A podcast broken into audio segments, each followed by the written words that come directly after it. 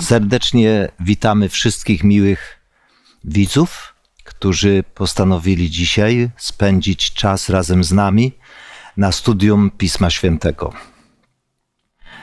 Jesteśmy w zborze Kościoła Adwentystów Dnia Siódmego w Podkowie Leśnej. Ze mną jest Zdzisław i Monika. Ja mam na imię Zenon. Temat, który dzisiaj będziemy dyskutować, brzmi edukacja, a sztuka i nauka. Można by powiedzieć edukacja przez sztukę i przez naukę.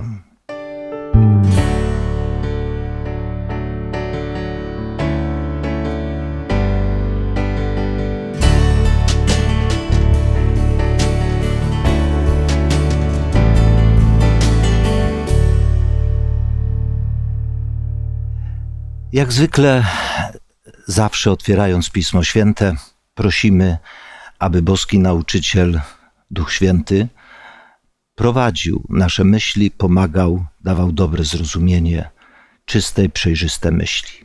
Do tej wstępnej modlitwy proszę Ciebie, Moniko. Święty Boże, Ty, który dałeś nam Pismo Święte i Ty, który dałeś nam całą naturę, wszystko, co wokół nas. Chcemy Ci oddać chwałę za każdy Twój dar i chcemy teraz prosić o szczególne błogosławieństwo przy otwieraniu słowa, przy tej naszej rozmowie, przy analizowaniu prawd, które wynikają z natchnionego świętego pisma. I o to prosimy w imieniu Pana Jezusa. Amen. Amen. Praktycznie już od kilku tygodni dyskutujemy, rozważamy, zastanawiamy się nad edukacją w różnych aspektach, bo przecież edukacja, czyli nauczanie, to całe życie, to nie tylko okres szkoły. Chociaż niektórzy, gdy wrócili po raz ostatni ze szkoły i rzucili plecak w kąt, powiedzieli już nigdy więcej ze szkołą nie chciałbym mieć do, do czynienia. Ale nie da się ukryć, że całe życie to szkoła, z której nie da się wypisać, ani też w której nie ma wakacji. Zgodzicie się? Absolutnie. Niewątpliwie. Więc e, dzisiejszy e, temat, który chcemy przeanalizować, to właśnie e, nauczanie przez sztukę i naukę. Może na początku zdefiniujmy te pojęcia, chociaż są one potocznie bardzo dobrze zrozumiane, ale co rozumiemy pod pojęciem sztuka oraz nauka?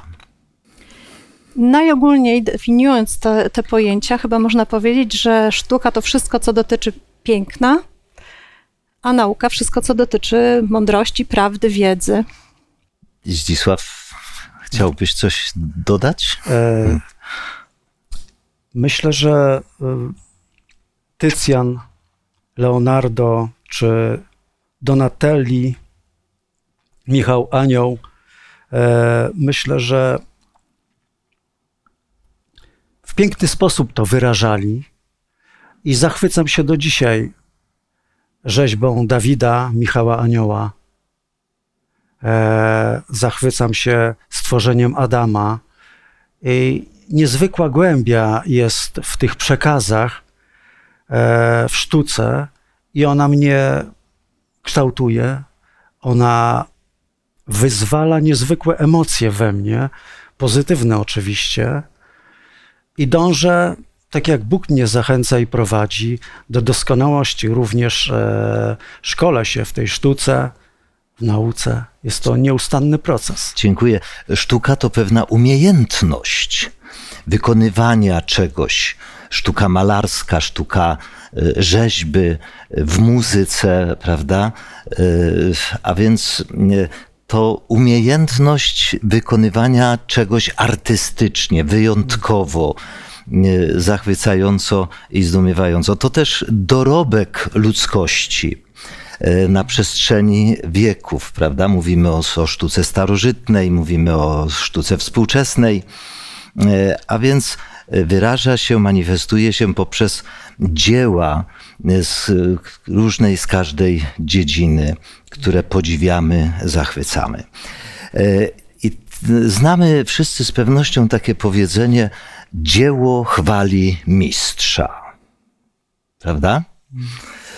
A więc, gdy podziwiamy jakiekolwiek dzieło sztuki, to zachwycamy się nie tylko samym dziełem, ja przynajmniej, zawsze myślami biegnę w kierunku artysty. Próbuję sobie wyobrazić tego artystę, który to wyrzeźbił, namalował, zbudował, prawda?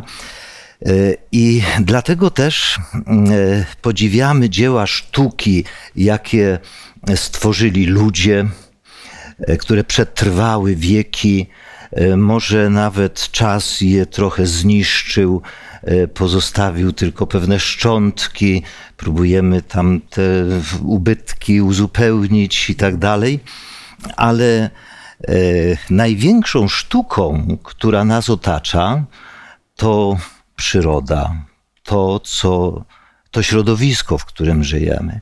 I chciałbym, żebyśmy przeczytali dwa fragmenty Pisma Świętego.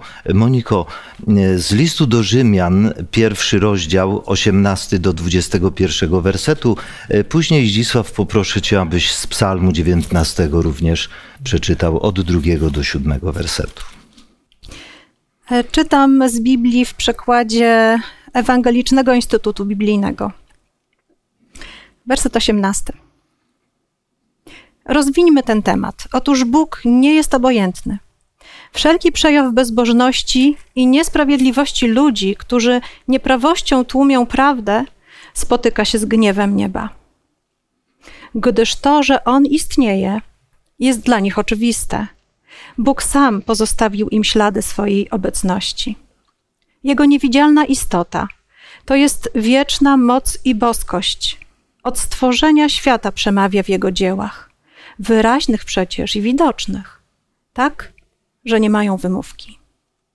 Poznali zatem Boga, nie oddali mu jednak należnej czci, nie okazali mu też wdzięczności jako Bogu. Mnożąc wątpliwości, stali się w końcu niezdolni do trafnego osądu. Na bezmyślność ich serc nałożyło się ponadto zaślepienie. Niebiosa opowiadają chwałę Boga, a firmament głosi dzieło rąk Jego. Dzień dniowi przekazuje wieść, a noc nocy podaje wiadomość. Nie jest to mowa, nie są to słowa. Nie słychać ich głosu, a jednak po całej ziemi rozbrzmiewa ich dźwięk i do krańców świata dochodzą ich słowa. Tam na nich słońcu postawił namiot – a ono jak oblubieniec wychodzi ze swej komnaty, raduje się jak bohater, biegnąc swą drogą. Z jednego krańca niebios wychodzi i biegnie do drugiego krańca, i nic się nie ukryje przed jego żarem. Dziękuję bardzo. Dzieło chwali mistrza.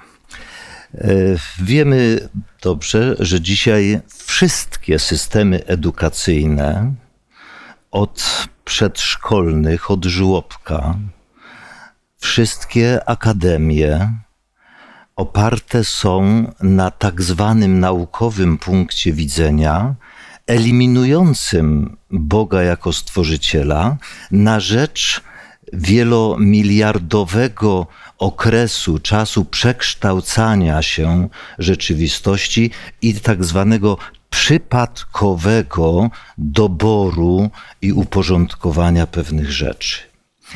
E, wiecie, co mnie zdumiewa, moi drodzy? E, gdy naukowiec, opierając się na tak zwanym naukowym punkcie widzenia, patrząc na strzeliste góry, mówi, one same powstały, Zdumiewa mnie, że ten sam naukowiec, patrząc na piramidy, nie powie, że one same powstały, tylko ktoś je zbudował. A dlaczego piramida nie mogła sama powstać, skoro strzeliste góry same powstały? Zdumiewa mnie to, że kiedy naukowiec bądź przeciętny student akceptujący ewolucjonizm patrzy na słup stojący przy drodze, mówi ktoś go tu postawił i na nim zawiesił druty, ale obok rośnie drzewo i mówi ono samo powstało. A dlaczegoż słup nie mógł sam w drodze ewolucji powstać? Dzieło chwali mistrza. I dlatego Pismo Święte mówi, że dzień dniowi podaje umiejętność. I przepięknie apostoł Paweł to powiedział, że Bóg pozostawił ślady swojego istnienia. Dzieło chwali mistrza. A zatem Pismo Święte nie udowadnia, że Bóg istnieje. Pismo Święte tylko informuje nas o tym, że istnieje Bóg, który jest arcymistrzem. I on jest stwórcą największych dzieł sztuki, które podziwiamy, w których się dobrze czujemy. Dlaczego dzisiaj przeciętny człowiek ucieka do przyrody? Ucieka z cywilizacyjnych betonów i szuka miejsca w przyrodzie. Dlaczego? Jest w nim zapisany przez Pana Boga zew. Zew, który jest zapisany i rzeczywiście do tego człowiek biegnie. Bo... Tęsknota. Dokładnie. I myślę, tutaj poruszyliśmy w Psalmie 19 stwórczą potęgę Boga. Zobaczcie, nauka do niedawna, dosłownie do niedawna, wstrzymano słońce, ruszono ziemię. Mhm. I, i, I ta nauka mnie osobiście również zachwyca, bo przecież ile setek lat ludzie tak myśleli, że, że to tak rzeczywiście jest. I kocham naukę, bo ona wyzwala człowieka z niewiedzy. A przy tym wszystkim, jeżeli pomija się stwórcę, to naprawdę człowiek jest bardzo, bardzo mocno ogra, ograbiony. Dziękuję. E, ja przeczytałam pewien bardzo ciekawy cytat. E, autorem tych słów jest e, człowiek nauki i on powiedział w ten sposób: Nauka zajmuje się rzeczami, które zostały nam dane. Mhm. Myślę, że to jest ważne. Zostały nam dane. One zostały nam dane przez właśnie tego, który to powołał do życia. I to jest zupełna, uważam, baza, na której musi się oprzeć naukowiec, żeby to, co buduje, miało potem sens. E, dalsze słowa mówią: Postawa szacunku, zadziwienia i pokory wobec tego jest rzeczą zasadniczą, jeśli chcemy trwać w harmonii zarówno ze swoim środowiskiem, jak i swoim stwórcą. Mhm. Dziękuję bardzo. A więc, moi drodzy, e, jeszcze raz podkreślam, dzieło chwali mistrza. Zatem, e, gdy patrzymy na otaczającą nas przyrodę, widzimy w niej zderzające się dwie rzeczy: przeciwstawność. E, I o tym chcę teraz poruszyć, o tym, o tym chcemy teraz porozmawiać. Piękno i okrucieństwo. Wspomniałeś, Zdzisław, że właśnie człowiek ucieka od cywilizacji, od tych murów, betonów, asfaltów. Poszukuje miejsc, gdzie będzie miał miękką trawę pod stopami.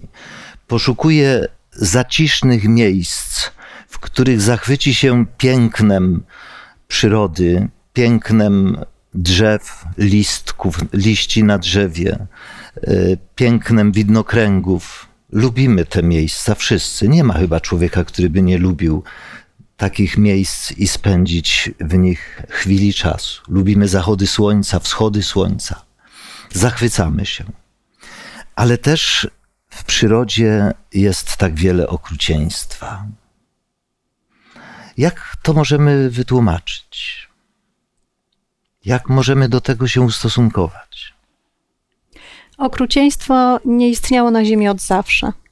O tym przekonuje nas jedna z tych wielkich ksiąg, które Bóg nam dał, tak? Bo mamy księgę natury i mamy księgę pisma.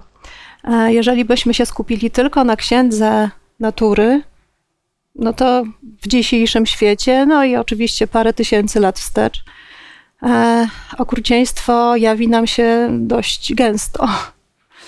ale jednak Księga Pisma uzupełnia tą wiedzę, którą możemy czerpać z natury, o tą informację, że tak nie było zawsze. Mało tego, mm, tak nie będzie zawsze, na szczęście. Tak. E, I że mm, e, podaje nam też przyczyny, dlaczego to okrucieństwo na świat weszło, a z nim i brzydota, i beton, i wszystko, co jakby właśnie w człowieku budzi niedobre emocje. Zdzisław? Mam też takie skojarzenie. E, Ono jest związane z Poznaniem. Był taki czas, e, gdzie mieszkałem obok cmentarza i skojarzenia miałem bardzo o, niedobre. I przeżywałem za każdym razem, kiedy musiałem wieczorem przechodzić obok cmentarza. I naprawdę dla mnie to była wielka trauma, przeżycie niemiłe. I przeżywałem to dość długo.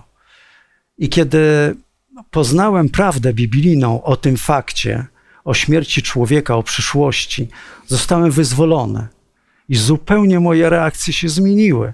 Przechodziłem już bez żadnego problemu, bez traumy, bo świadomość spowodowała, e, że zostałem wyzwolony. I myślę, że dzisiaj ludzie właśnie zatracili tą świadomość e, tego, o czym Bóg mówi, i dlatego są chorzy, zgnębieni, przygnębieni, nie umieją odpowiedzieć sobie na podstawowe pytania.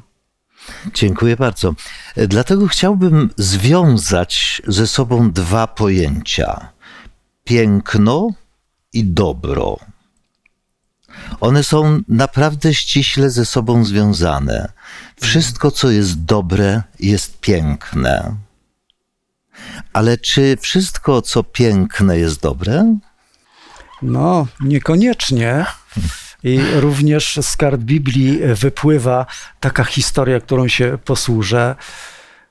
Raj, Eden i ten piękny owoc, który przykuł uwagę Ewy, nie mogła się pozbyć tego wrażenia, bo rzeczywiście ono musiało być piękne.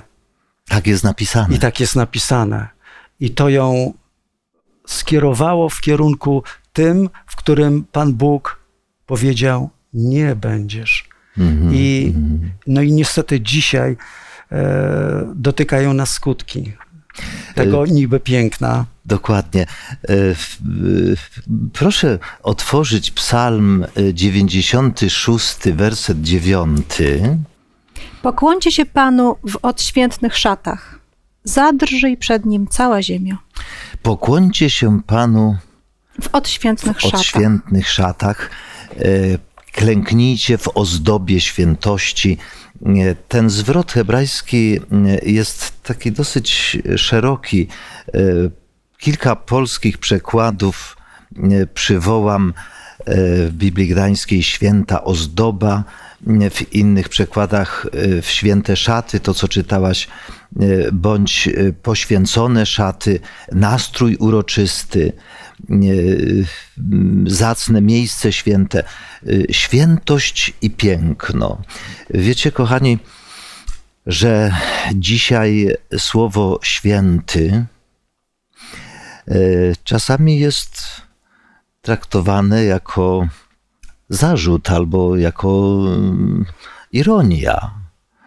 W potocznej mowie e, często słyszymy: A co ty święty jesteś? Albo stwierdzenie: Od święty się znalazł, prawda?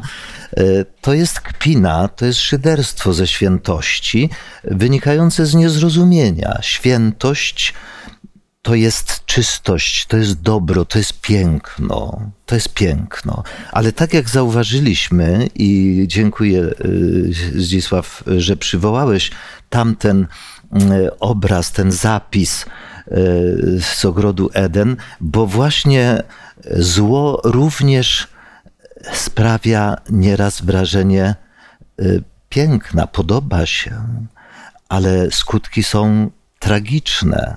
Y, Przywołam słowa z listu do Hebrajczyków. Pozwólcie, że przeczytam y, z Biblii Warszawskiej, y, jedenasty rozdział, werset 24 i 25. Przez wiarę Mojżesz, kiedy dorósł, nie zgodził się, by go zwano synem córki Faraona i wolał raczej znosić ucisk wespół z ludem Bożym, aniżeli zażywać przemijającej rozkoszy grzechu. Grzech, zło, może też czasami pięknie wyglądać i nęcić, może nawet dawać chwilową rozkosz, przyjemność. I czyni to, bo inaczej nie, nie bylibyśmy Nie tak byłby łatwo do kuszeni. wzięcia, nie byłby do wzięcia, gdyby grzech sprawiał tylko ból i przykrość, nie byłby do wzięcia, prawda? E, Ale jednak świętość, świętość jako dobro, świętość jako szlachetność, piękno. I popatrzcie, mimo że grzech, zło zaistniało, a zło to jest niszczenie dobra. Zło to jest niszczenie dobra. To jednak to dobro przebija się przez to zło. Wiecie, ja z zachwytem nieraz patrzyłem, jak pomiędzy płytkami e, betonowymi wyrasta roślina. Jak czasami przez asfaltowy chodnik przebija się życie. To jest niesamowita rzecz. To jest zachwycające. Siła życia. Życie jest piękne, to jest piękno, natomiast grzech spowodował cierpienie, a w końcu śmierć, to o czym wspominałeś, która każdego z nas przeraża w jakimś tam stopniu, prawda? I budzi, i budzi złe skojarzenia. Więc Bóg, który jest stwórcą dobra, on nie stworzył zła. On nie niszczy swojego stworzenia. Zło jest tragicznym wypadkiem, ale to przy innych tematach z pewnością było już wiele razy omawiane. A więc sztuka, dzieła, artyzm, muzyka ptaków wiosną w lesie. No, mm, to jest coś zachwycającego. Nie ma chyba człowieka, który by się nie zachwycał tym pięknem, budzącej się przyrody wiosną. Aczkolwiek nie do końca e, ta sztuka wyzwala, przynajmniej we mnie dzisiaj, e, to piękno, jak e, podałem wcześniej w renesansie, tym głębokim, wielkim renesansie, gdzie ta sztuka była rzeczywiście piękna. E, I człowiek e, przeżywa do dzisiaj to, co e, artyści w tamtym czasie e, tworzyli. Dzisiaj, zobaczcie, tak, taki obraz e, widziałem w moim życiu i on jest przykry i bolesny. Człowiek po e, sztukach pięknych kapitalnie maluje. Ja się zachwycam takimi obrazami. Jestem pełny takich podziwu dla ręki i sztuki, że Pan Bóg e, w człowieku może e, dokonać takich no, niemożliwości, że niemalże te góry i te postacie są żywe. I po prostu dla mnie to jest nieprawdopodobny zachwyt. Ale dzisiaj widzę również te niepiękne rzeczy, gdzie człowiek wykorzystuje małpę, która bierze puszkę farby, rzuca ją na płótno, farba wysycha i obraz zostaje sprzedany za kilkanaście tysięcy dolarów. I to jest, to jest dla mnie e, trochę takie trudne. Do, Żenujące. Dokładnie. I po Żenujące. prostu, a ten człowiek, który po sztukach pięknych za 20 zł sprzedaje i, i to jeszcze ciężko, żeby można było... To jest paradoks. I to jest właśnie to, co jest bolesne i dotyka mnie. E, Moi drodzy, e, znane jest powszechnie takie powiedzenie nie, potoczne, że wiara wyklucza naukę, nauka wyklucza wiarę. Spotkaliście się z takim pojęciem? Czy możemy się zgodzić e, tak do końca z takim pojęciem, że wiara wyklucza naukę albo nauka wyklucza wiarę? Zdecydowanie nie. Prawdziwa nauka, prawdziwa nauka potwierdzi wiarę i odwrotnie, tak? Mhm, mhm. E, mm, Jest też takie fajne stwierdzenie, że my jako ludzie również jesteśmy z jednej strony dziełem naukowym, a z drugiej y, dziełem sztuki. Tak? Aha, aha. E, Można powiedzieć, że Bóg e, w tak niezwykły sposób ukształtował nas, No niestety ta nasza wolna wola, jak to było tutaj przed chwilą wspomniane, zaprowadziła nas zupełnie gdzie indziej, ale jego zamysłem e, było to, żeby człowiek właśnie rozwijał e, nie tylko nie wiem, wspaniałe samopoczucie, leżąc na chmurkach i tak dalej, jak sobie niektórzy wyobrażają niebo, ale e, żeby rozwijał właśnie swój umysł w wieczności, tak? I, i, i to stoi przed ludźmi, którzy, którzy po prostu zostaną zbawieni. E, rozwijał wiedzę, rozwijał talenty, po prostu ten rozwój wszech, e, że tak powiem, doty, dotyczący wszech dziedzin e, jest przed człowiekiem, tak? Tak miało być i tak będzie. Dokładnie. Współczesna nauka twierdzi, że samo pojęcie nadprzyrodzonego Boga jako stwórcy jest nienaukowe, gdyż nie może być naukowo udowodnione.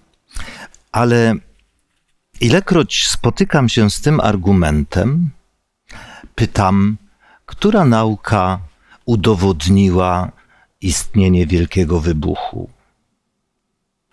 Która nauka?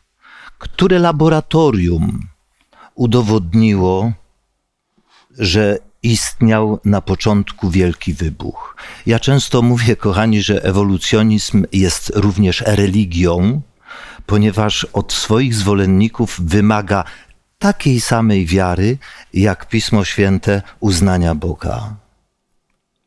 A więc to jest religia, to jest wiara tych ludzi, którzy uznali jako autorytet naukowców, którzy stwierdzili, że był wielki wybuch, chociaż żadne laboratorium naukowe również tego nie udowodni. Ale nazywane to jest poglądem naukowym. Paradoks, zdumiewający paradoks.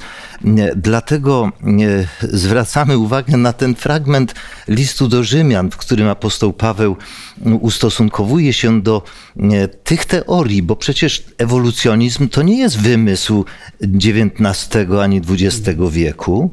E, Fragment listu do Rzymian, który czytaliśmy, pierwszego rozdziału, dowodzi, że te poglądy nie, istniały y, od, od, od zamierzchłych czasów.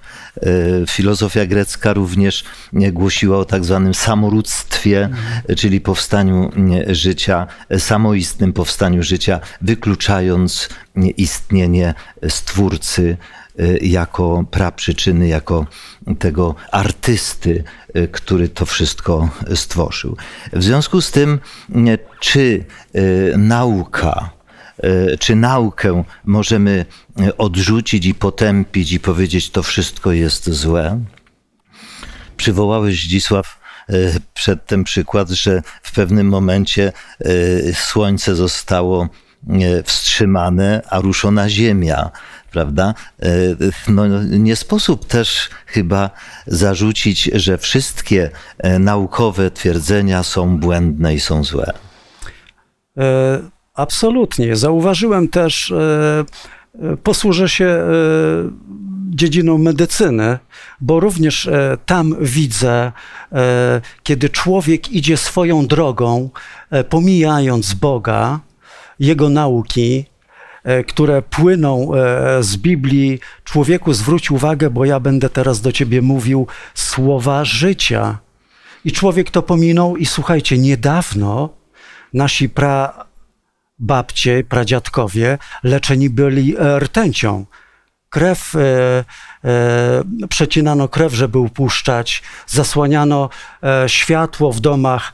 Po prostu choróbska, na choróbskach były i to tylko dlatego, że człowiek odrzucił Boga.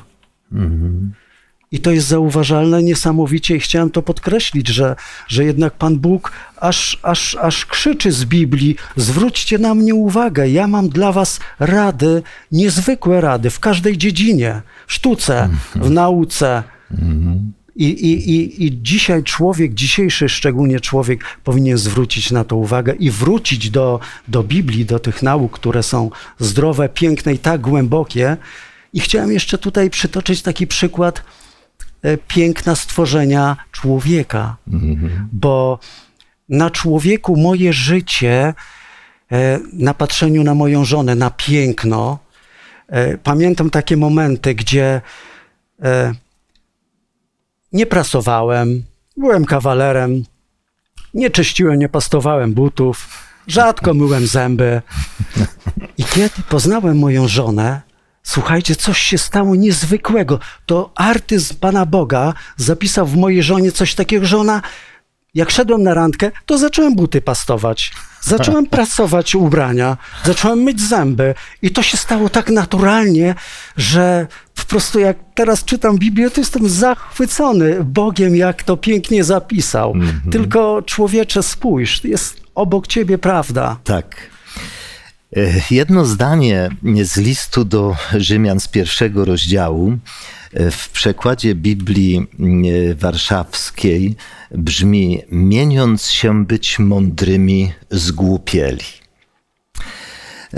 To jest mocne słowo, bo wiecie, dzisiaj, gdy komuś chcemy ubliżyć, to jednym ze sposobów ubliżania jest wyzwanie kogoś od głupców prawda? E, Ale e, chciałbym, żebyśmy e, przywołali taką biblijną definicję, bo w Biblii te pojęcia występują. Występuje mądrość i występuje głupota. Polecam każdemu, kto nas słucha, aby otworzył i przeczytał cały pierwszy rozdział przypowieści Salomona. Y, Nie będziemy y, odczytywać y, tego całego rozdziału, ale widzę, Zdzisław, masz otwarty. Przeczytaj kilka wersetów, pierwszych wersetów. Przypowieści Salomona, syna Dawida, króla izraelskiego, dla poznania mądrości i karności, dla zrozumienia mów roztropnych, dla przyjęcia pouczenia o rozważnym postępowaniu, o sprawiedliwości i prawie i prawości, dla udzielenia prostaczkom roztropności, młodym poznania i rozwagi. Kto mądry, niech słucha i pomnaża naukę, a rozumny niech zdobywa wskazówki aby zrozumieć przypowieść i przenośnię słowa mędrców i ich zagadki. Bojaźń Pana jest początkiem poznania. Głupcy gardzą mądrością i karnością. Dziękuję. Zachęcam do przeczytania do końca ten pierwszy rozdział. My na tym poprzestaniemy, ale mm, dlatego, że mm, chcemy teraz mm, skoncentrować się na tym, y, w jakim, jak definiuje Biblia y, mądrość i głupotę. Ja przerabiałam to wielokrotnie z moimi dziećmi, licznymi, które oczywiście na najprostszą rzeczą powiedzieć, jak się pokłócą, głupi jesteś, Tak. prawda? Głupia jesteś. I ja zawsze próbowałam wejść w akcję. E, czy wiesz, co Biblia mówi na ten temat? Biblia mówi, głupi rzekł w sercu swoim, nie ma Boga. To jest głupi człowiek. Ten, który nie wierzy, że Bóg jest, że Bóg kocha, że Neguje. Bóg rządzi, że Bóg no po prostu e, e, czuwa nad wszystkim. A ty? A on wierzy w Boga? Ty wierzysz? To on nie jest głupi. Więc bardzo proste e, rozróżnienie. Tak? Ale czy ta definicja wyczerpuje to pojęcie? No stanowczo nie. Tutaj już było powiedziane e, o tym, prawda, czym jest to, to przeciwieństwo głupoty, czyli mądrość, tak? Mądrość jako e, Słuchanie, słuchanie Bojaźń. e, i bojaźń poznania. Boża, tak, i Mhm. bojaźń Boża. Ostatnio dyskutowaliśmy też sporo e, w naszym e, gronie rodzinnym o tym właśnie, czym ta boja, bojaźń Boża jest. Myślę, że to też było wielokrotnie już umawiane, e, że nie jest to oczywiście trzęsienie się przed jakimś wielkim autorytetem groźnym, e, który może nas ukarać, ale to jest po prostu banie się tego, by nie, nie zrobić mu przykrości. Mhm. A- Tak? Albo jest takie powiedzenie, o ja głupi po fakcie, bo coś się stało i mogłem zrobić i, i bym na tym wyszedł. I myślę, że kiedy Bóg mówi, głupi człowiek, który mnie odrzuca, to mówi człowieku, ty odrzucasz wieczność, coś tak pięknego, coś tak niezwykłego, że naprawdę musiał to sformułować w ten sposób, bo naprawdę głupi musi być ten, który odrzuca coś tak niezwykłego, tak pięknego, twórczego, tak coś no niezwykłego. Nie mogę nie odwołać się do Ewangelii y, i do słów Pana Jezusa, który nie zdefiniował tych pojęć, y, m, chociaż my tak bardzo lubimy definiować, ja osobiście bardzo lubię definiować pewne pojęcia, ale powiedział to na przykładzie. Y, Zachęcam, siódmy rozdział Ewangelii Mateusza od 24 do 28. Znamy y, hasło przypowieść o dwóch ludziach, mężczyznach, pracowitych, zaangażowanych, budujących swój dom. Y, Pamiętamy wszyscy, to dzieci pamiętają, piosenki o tym ułożone śpiewają, że jeden był mądry, a drugi był głupi. Y, w- Co Pan Jezus tutaj u podstaw po, postawił? Skałę. Lub Samego siebie. piasek, prawda? Piasek. Dla głupca piasek. Dla Tak, sie- czyli albo Siebie coś skałą, konstans, oczywiście. coś niezmiennego, albo coś sypkiego, ruchomego, przemieszczającego się. A tym, tą skałą kto jest, czy co jest? Jezus i rzeczywiście, jeżeli na nim, historia to pokazała, jeżeli na nim ludzie budowali, to i narody były potężne, silne, e, i zdrowie było, i nauka była potężna. To widać w każdej dziedzinie, w sztuce, to było zauważalne. Mhm. A dzisiaj to naprawdę zatracamy, bo niestety odwracamy się od Pana Boga. Tak. E, A więc, e, moi drodzy, edukacja poprzez sztukę i poprzez e, naukę. Nauka to wiedza. Nauka to pewne informacje, ale niestety żyjemy w świecie, gdzie obok siebie funkcjonuje dobro i zło, gdzie obok siebie funkcjonuje prawda i kłamstwo. I każda teoria chce uchodzić za prawdziwą.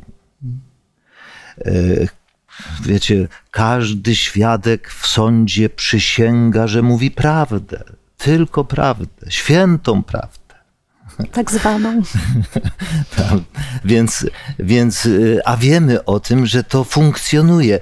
I y, czy łatwo jest odróżnić prawdę od kłamstwa? Dobrze e, skrojone kłamstwo jest bardzo trudno odróżnić. Prawda. Na tym to polega. Ja myślę, że e, tak jakby właśnie w takim pewnym podsumowaniu, gdy mówimy o mm, tych pojęciach właśnie, o definicjach, e, prawdziwa mądrość, tak, to jest właśnie ta, ta wiedza dobrze ugruntowana plus dobro. Wiedza zaczerpnięta od Boga, zaczerpnięta od znawcy, od autora tego wszystkiego. Zgadza się.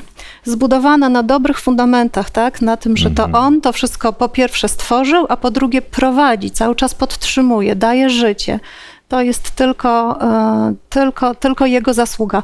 I wiedza budowana na czymś takim, e, połączona właśnie z dobrem, to jest ta prawdziwa mądrość, tak? I podobnie jest e, z pięknem, tak? Piękno, bez, które, bez dobra, które nie zawiera w sobie dobra, to jest to takie Złudne, e, diaboliczne piękno, takie niebezpieczne piękno e, i nieboże. obłudny uśmiech, prawda? Podstępny uśmiech. E, Moi drodzy, czas kończyć. Dotknęliśmy tylko pewnych zagadnień i wyjątkowo chciałbym zadać wszystkim miłym widzom dodatkowe jeszcze osobiste zadanie e, w wolnej chwili. E, Przeczytajcie, kochani, e, nawet jeśli już czytaliście wiele razy, przeczytajcie jeszcze raz trzy rozdziały końcowe Księgi Hioba. Rozdział 20 38, 39 i 40. Zachęcam do tej lektury, bowiem tam Bóg rozmawia z Hiobem, e, z człowiekiem, który miał olbrzymią wiedzę, ale w pewnym momencie Bóg go zawstydził i tenże człowiek powiedział: Położę rękę na ustach i zamilknę, nie będę nic więcej mówił, bo to piękno, które mnie otacza, jest zdumiewające i niepojęte dla e, naszego rozumu, e, do końca niepojęte. E, życzę wszystkim, abyśmy rzeczywiście uczyli się odróżniać prawdziwe piękno od pozornego piękna, abyśmy uczyli się odróżniać dobro od zła, a tego uczy Bóg, tego uczy boski nauczyciel Duch Święty. I wierzę, że każdy z nas pragnie uczyć się tego na co dzień. Nasze studium kończymy modlitwą. Łaskawy nasz Panie, bardzo dziękujemy za słowo Twoje, które możemy otwierać, które daje światło, które pomaga w wielu dziedzinach, jak tutaj rozważaliśmy, studiowaliśmy. Pomóż nam, łaskawy Panie, aby to słowo było każdego dnia otwierane, aby jak najwięcej ludzi mogło je czytać, bo wtedy jest to właściwe poznanie, wtedy jest ta głębia, wtedy jest ta właściwa nauka. Bardzo dziękuję Tobie jeszcze raz za Twoje istnienie, za to, że zostawiłeś nam Słowo Twoje żywe i za społeczność. W imieniu Jezusa Chrystusa dziękuję. Amen. Amen. Chcę zaprosić wszystkich na kolejne studium Pisma Świętego już za tydzień. Kolejnym tematem będzie uczenie się przez pracę. Chrześcijanin i praca, a więc edukacja w pracy. Zapraszam.